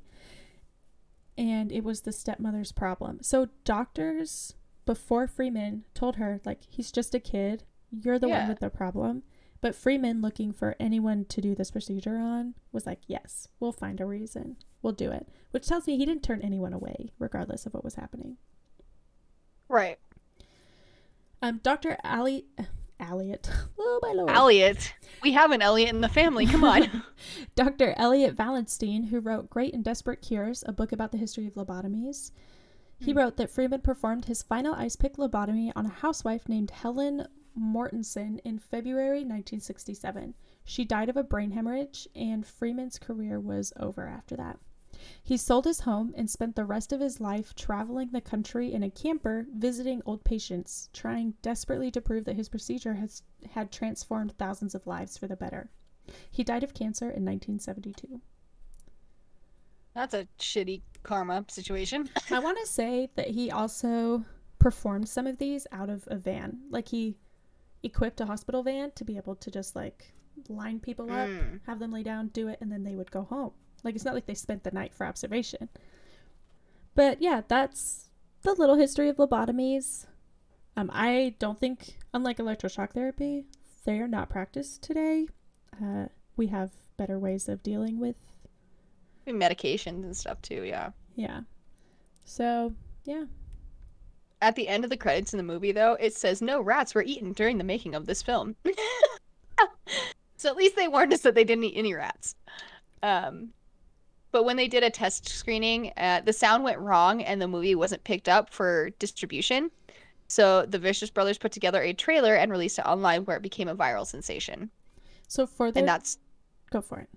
well, I was gonna say, and that's where it got it gained its popularity, is because it really wasn't in the theaters. So they made this trailer doing like this is live footage. And so when it first came up on YouTube, people thought it was a real ghost encounter and they were like Mhm. losing their minds. Um and then Tribeca Films picked it up when they found out it was a video or a movie. Mhm. Like a movie. And that's when it got debuted at the film festival. Yeah. So But at least no rats were eaten. That's Ex- what matters. Because that's fucking gross. So now we're going to take it from real world to the movie world. And we'll do an autopsy of the details. So, in the movie, the hospital is called Collingwood Psychiatric Hospital. It was ran by Dr. Arthur Friedkin, who was a Harvard trained neurologist who ran the facility from 1937 to 1948, known for performing experiments and lethal lobotomies on his mentally ill patients in the hospital. If it's lethal, it's probably not working. I'm just saying. Right, yeah, you would think so at least. Um, in the movie, it does show like in his dungeon esque type place where he's doing the demon things. There are pictures of him like surgically taking people apart. Yeah, um, Yeah. So he was not just a neurologist; he was doing far more he than was just he was. a. He was like Doctor Death. yes, he was crazy. Uh, in the movie, Friedkin was murdered August 16, 1948, at the age of 58, when six of his male patients escaped from their rooms and stabbed him to death. However, his ghost stayed in the hospital and haunts it, still performing lobotomies on his undead patients and unfortunate living individuals who are foolish enough to enter the hospital. So these poor patients are dead in this world, but they're still getting tortured, which is so sad. Yeah. At exactly six minutes into the film, they show a newspaper, and there's an article for the murder that says the six men broke out after midnight. Arthur Friedkin was found dead in the morning at 7:06 a.m. in a hallway off the second floor by a nurse, Brenda Campbell. Um, they did not put any of that detail in the movie for the hauntings. I think it would have been really cool because they do show you the timeline for what's going on in the movie. I think it would have been super cool if the hauntings had started at midnight or like after midnight when these patients should have broken out. Right. It w- it would have it would have made a little bit more sense and been like a nice little addition to the movie that not everybody would have noticed. Yeah, the hallway uh, should have been featured. They should have drawn attention to the second floor hallway as a site Yeah. Of a big murder, whether it was someone getting stabbed to death or something. Like the medium, that should have been the Yeah. way he died. Oh yeah. Um, there were women patients that they saw, but they were in the male's ward. So that's like a weird thing that bothers me too. hmm Um, there's another article titled Two Deaths Reported to Police Here. Edwin McIntosh, age 57, was found dead in his Hotel Lotus room. He had had a severe nosebleed earlier in the day and refused medical attention. Arthur Frederick Mahey, age 72, of Hotel Stratford, collapsed under First Avenue Viaduct at 2 p.m. after having lunch with his sister in law. Another article says Peeping Tom fined $100. Frank Fox, age 43, of 2723 East 6th, he was arrested December 12th at 11 p.m., caught by Roy Gustavon. Gus- Gustavon. Uh, another one says London jail, called Fleet Prison, had been destroyed many times. There was a dog graduation, and Babe Ruth really did die August 16, 1948. And they did make a they did make a little like quote that was like, "Oh, the doctor's the doctor's death like murder was outshadowed by Babe, Babe Ruth's death." So the whole I was excited when I paused the screen on this newspaper because I was like, "Oh, I wonder if they included either real things or the characters No. they made up are crew members or something." They're Mhm. not. I think those stories are literally just to show that Dr. Friedkin didn't matter. Like his death was really overshadowed, so nobody really Mm. investigated it. Um but that's like another little detail thing that if they had put effort into that would have been really cool. I agree. So the first real haunting the audience sees and or you see is the window opening at 4 hours and 26 minutes into the camera filming. So this obviously isn't the movie length. It's it's what you see in like the actual like recording screens of the cameras. It has that little countdown in the bottom right-hand corner. Then the audience sees the wheelchair moving while the cameraman is on the phone with his what you assume his wife. He says darling and stuff like that. He gives a direct threat to the ghost by telling his daughter on the phone that monsters don't go to their house because he would beat them up or something. so basically, he's like egging the fucking ghost on at that point. He's like, "Oh, you think you can harm me?" Uh, you also see the door closes while the cameraman is in the room. Uh, and then they find the gurney overturned with the wheel spinning on the third floor as well. So those things happen like back to back. Those Yeah, they're they're all like in immediately like starting as soon as like the hauntings happen, it's all just like back to back to back to back to back. Yeah, so they don't I tried really hard to like create a timeline of all these events based off the camera. My problem is I don't know what time those cameras started filming real time. Right. So you Exactly. can tell it's four hours in, but is that like 4 a.m.? Did they start at midnight? Did they start at 7 p.m.? That's my thing. Because if I if they had pointed to when they had started filming, then I could say, oh yeah, this was after midnight. That makes Yeah. sense. Uh, but they didn't. At that. They point. also hear, yeah, yeah, yeah. They also hear footsteps above them, and then when they in- investigate the fourth floor, and Ashleigh's hair gets picked up while listening to her recording, asking if any ghosts are around them. Uh, if you don't want an answer, then don't ask. That's basically how this fucking goes. Um, you They should know this from any sort of like haunting. They're like, we desperately need a ghost to respond, and then a ghost picks up her hair, and she's like, "What the fuck was that?" yeah, like, and like um, the medium's face in the scene is so great. Yeah, He's like, it's they so run funny. off, and they're like, "We want to leave." And again, if you don't want to actually see any paranormal stuff, don't investigate. why are you it. do yeah yeah why the fuck are you doing this like if you really don't if you're really just trying to make money off of fake investigations don't go to a real place that's fucking has stories of hauntings But that's my favorite scene in this whole movie because Lance Preston is like, "No, dude, we got to investigate further," and then and everybody's like fuck this and the median or the medium looks absolutely terrified. He's like looking around, and he's like, "Fuck this, fuck this." he's like this is bullshit we all know my power's fake and this this isn't supposed to happen That is my favorite part. So after they investigate like everything, uh, it, it's like the building becomes even more of a maze at this point. It's like once the hauntings start, it just tricks you, and the entire place is an actual maze, and you have no idea where the fuck you are. That would be so disorienting. oh yeah. Well, like the the the the uh, the tunnel in the basement with just all the piping and stuff like that itself would be so disorienting for me. Yeah, and they are literally walking straight for days and Yeah. going absolutely nowhere. Yeah. So, a fun little side note. I don't know why I put it here in my notes, but this is where it landed, so this is where you're going to hear it. This is how our red string brain works. Uh, Lots of red strings. side note to my side note, I had intended to take the research for this film in a totally different direction, and then as I started, it went in one direction, and so that's why it's a little disorganized and all over the place. So welcome to Izzy's brain. Uh, I did find a real life board certified psychiatrist. His name is Richard Gallagher. He is a professor of clinical psychiatry. So, in this article, it says the United States is home to about 50, quote, stable exorcists. And that is people who are designated by bishops to combat demonic activity on a semi regular basis. So, it's like their part time job. Um, and that is up from 12 a decade ago, according to Reverend Vincent Lampert. So originally there were 12 certified exorcists, and now there's 50.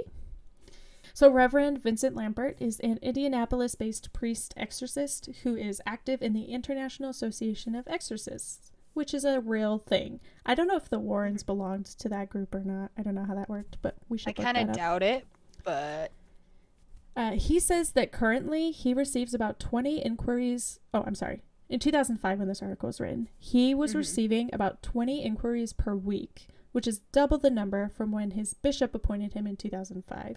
So Richard, That's a lot.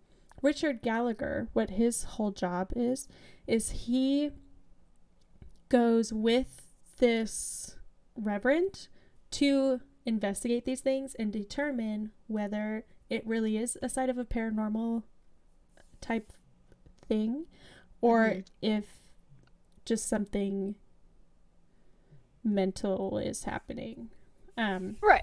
like abuse or something like that. And he says like i have signed off on a lot of exorcisms. I've seen paranormal things in real life. So that's just a fun side note that i threw in there for no reason at all that's okay so what exactly is happening with the time? Because it's all fucking squampus and screwed up in this whole movie.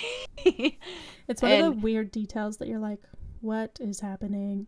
Yeah, and like we and like Izzy said, she tried to get like a timeline like almost built for this, but it was very hard to go off of.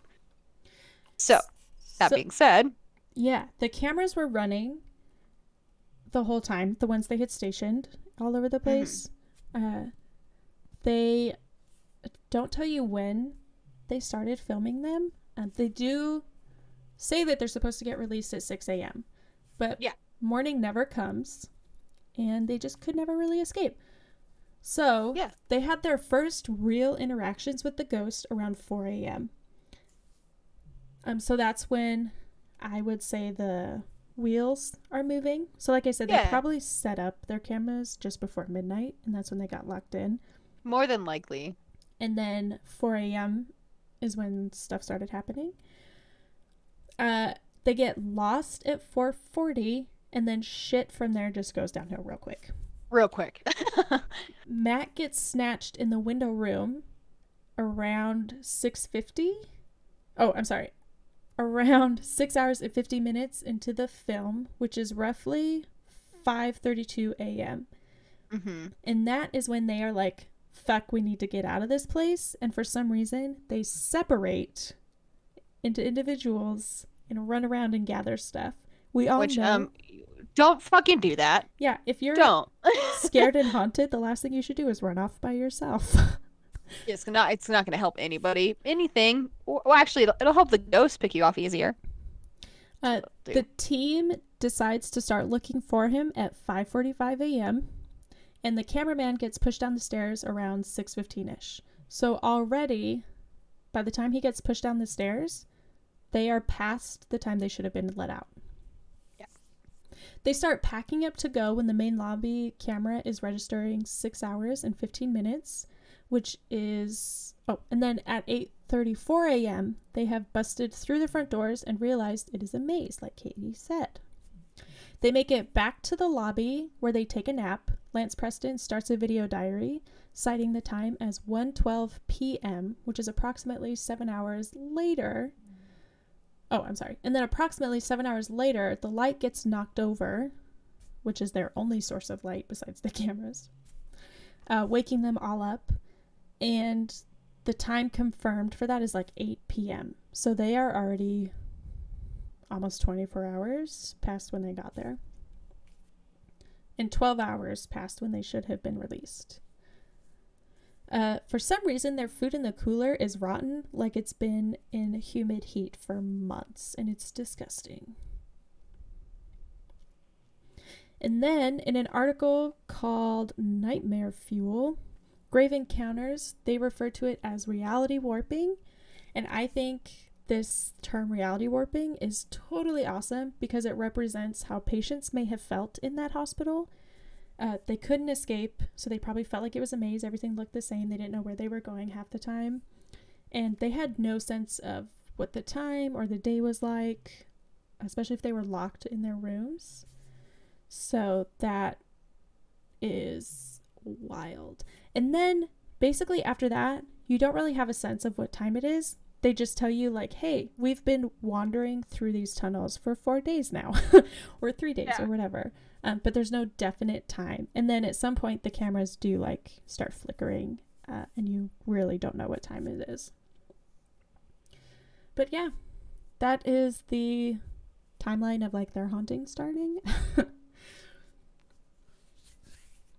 um, the cameras that they placed, uh, it says they placed 10 cameras, but you don't see all 10 camera footage. Uh, the first one is the first floor, which is their home base, the lobby, if you will.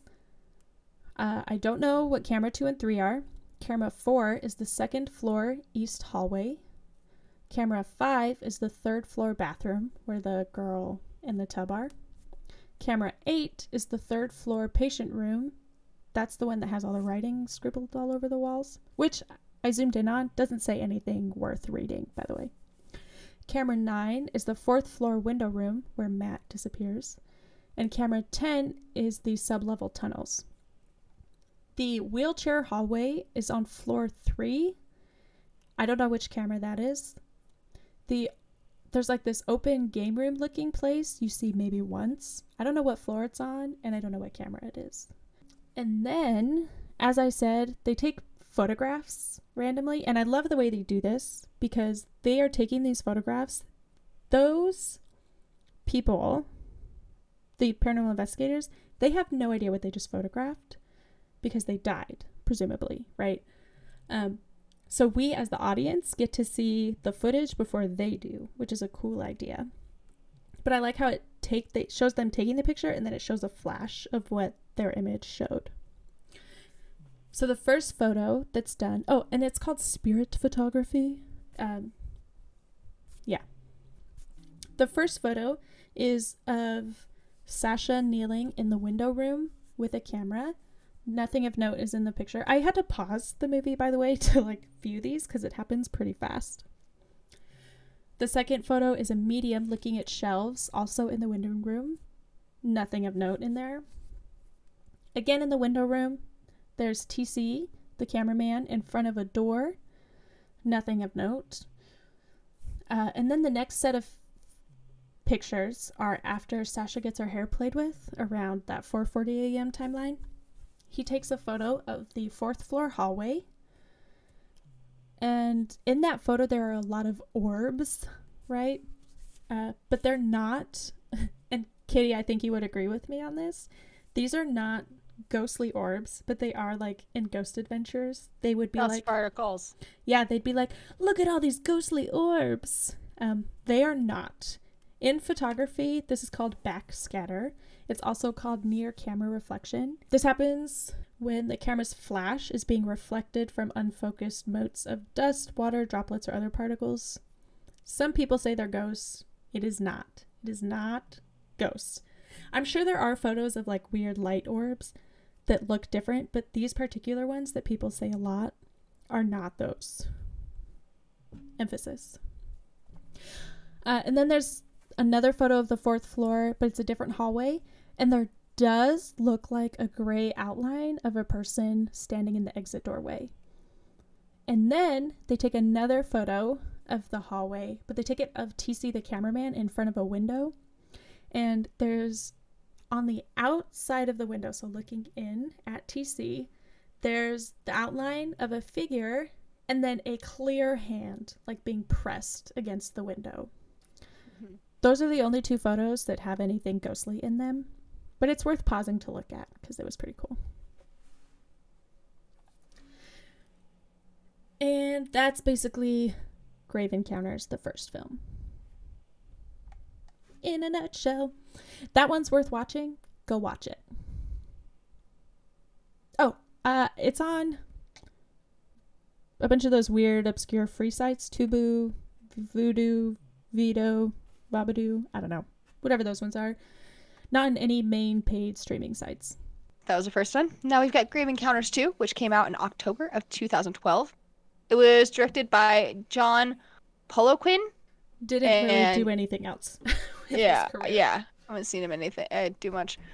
Um, obsessed with the film, st- uh, obsessed film student Alex Wright, uh, played by Rich Harmon. Uh, these are now in the uh, cast.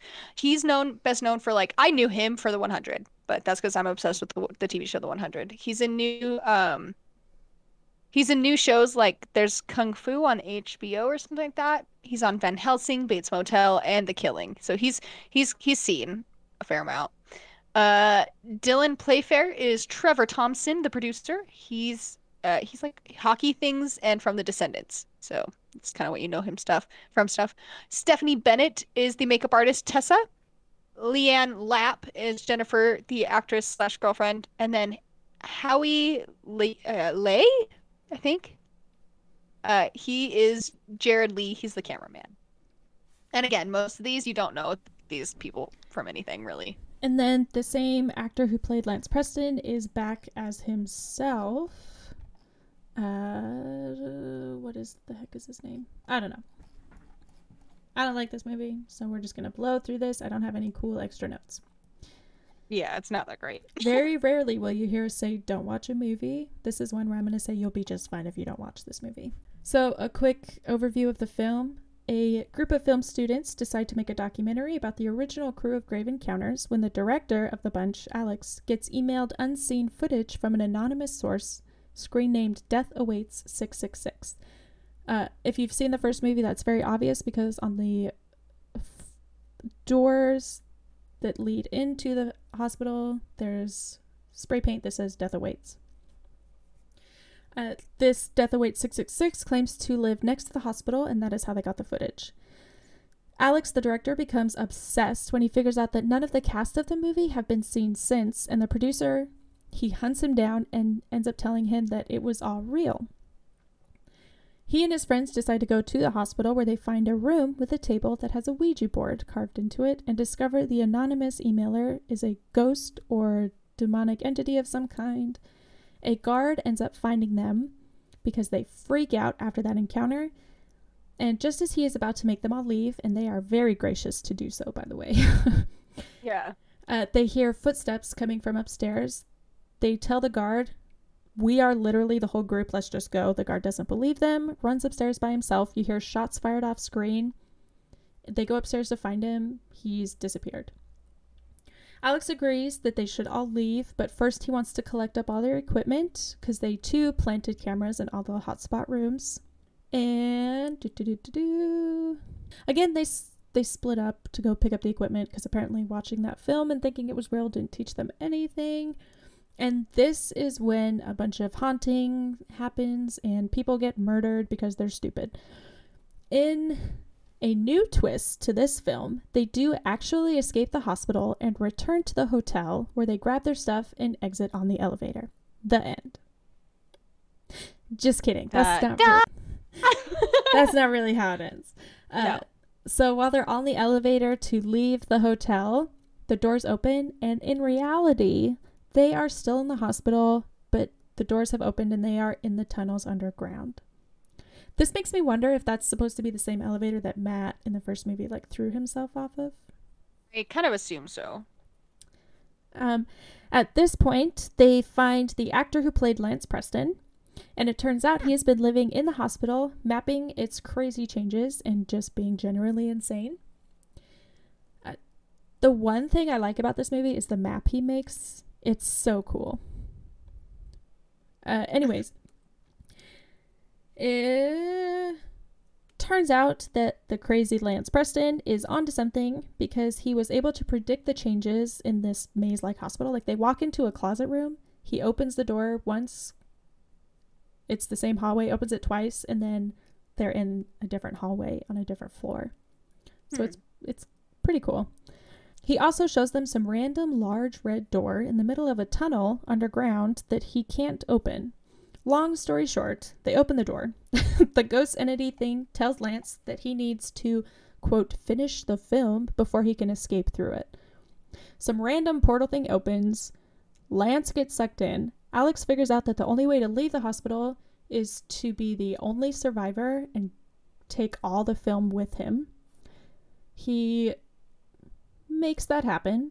He walks through the red doors and is then found wandering Los Angeles with his bag of horrific film. And then the film gets made and they continue to tell people it was fake. The end. It is a it is a dumb movie. It's a terribly dumb movie. It is an awful movie and it kind of ruined the way they left the first movie. They still don't explain what happened to Everybody. Yeah, anyone that disappeared. Uh, it doesn't explain what the demonic happenings Mm-mm. actually were, unless the door is supposed to be some gateway into the other world. I don't know. And then there's this random addition to where the ghost thing in the hospital is making these films. It just, I don't know. It was a lot Yeah, there. Yeah. it wasn't done well. And then the first like hour of the movie is them just trying to build up the suspense to go to the hospital, and then they rush the last, I don't know, however many minutes of the movie of people getting murdered. Like it happens really fast because they spend Yeah. a long time building up to that when they really didn't have to put that much effort into proving to us that that was haunted. like we saw the first movie, you don't need to prove it. There Yeah. was, there was a lot of stuff at the beginning they could have cut out and it would have been far better. So, graveyard and huts. First, police officer dis- disappears off camera and then gets found after or later strapped to the gurney being fried by the electroshock machine. he's, a fried, crispy um, shrimp. Uh, um, Jared gets pushed out of the fourth floor window.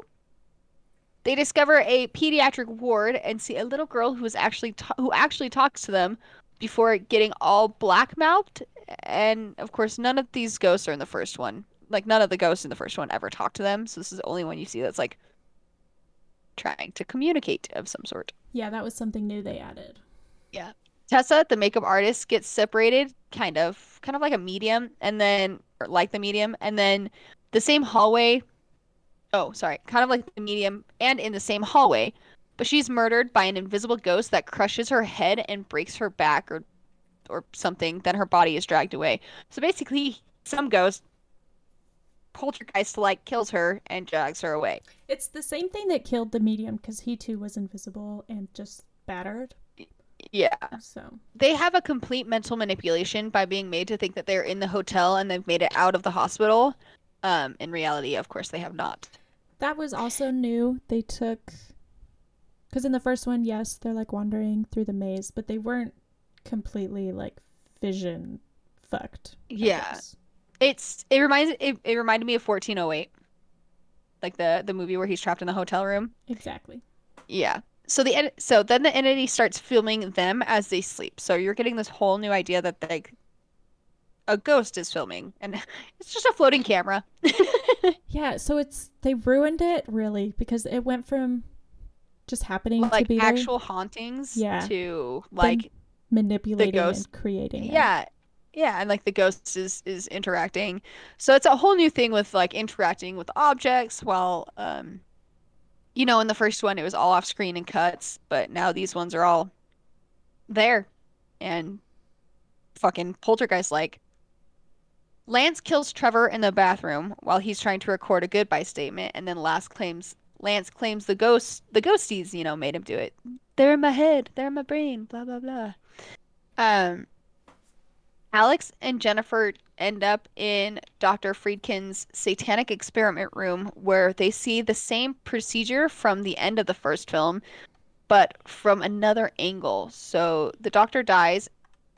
Sorry, the doctor does a lobotomy on the man. Then a baby is brought through, is brought in and sacrificed so its blood can be used. So now there's baby sacrifices and shit like that in here too.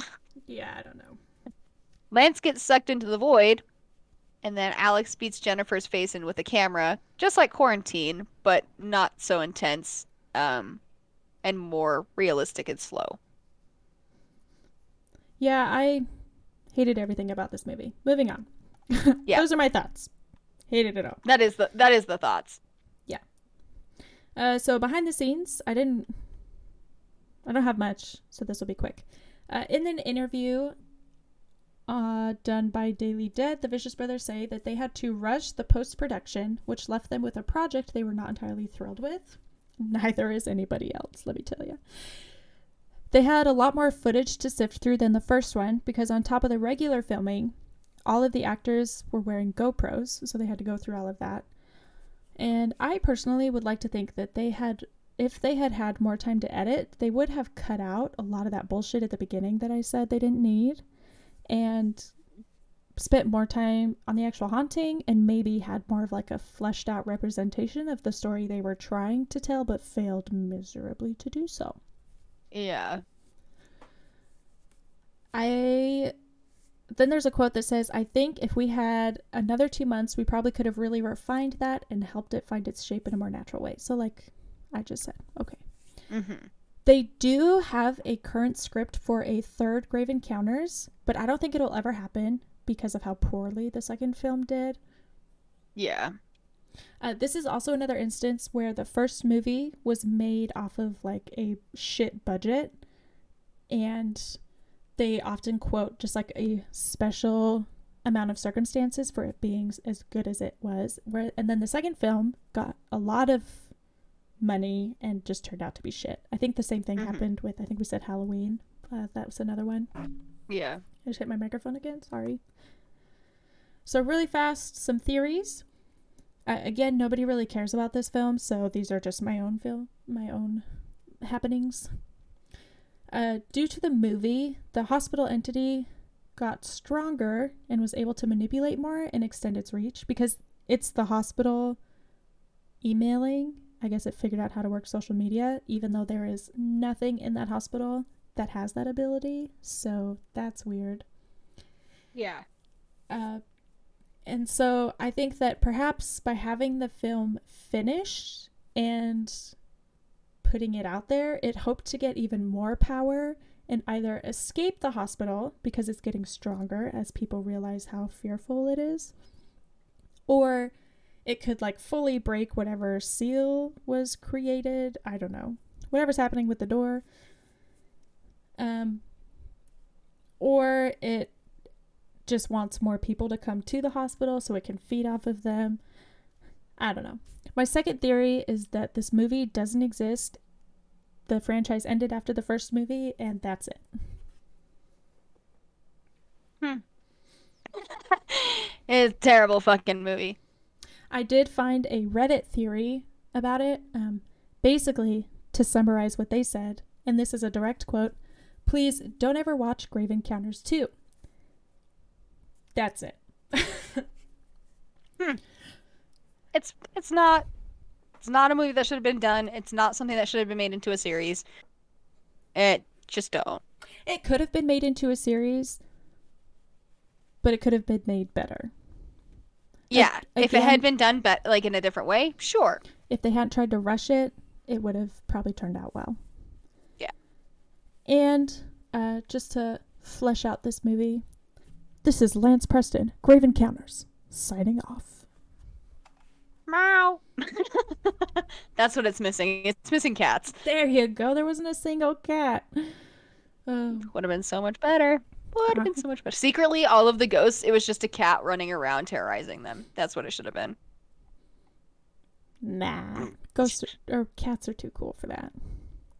But anyways, They would have made it better. if you want more details on our raffle, we are going to post something on our social media for that. So keep your eye out for that. Start posting, participating. We'll keep track of everybody who does anything. Uh, so Mhm. you can like, whatever, interact with our posts on our Instagram or Facebook at. Horror underscore cats underscore witch hats. You can email us all the good things at. Horror cats witch hats at gmail.com. It's all, it's just one word. And just to say it now, our next episode is going to be on the Halloween Blumhouse movie, the 2018 one, because we're going to segue from there into Halloween Kills, which comes out in roughly a month and some change. So, whoop, whoop, whoop. until next time. Meow.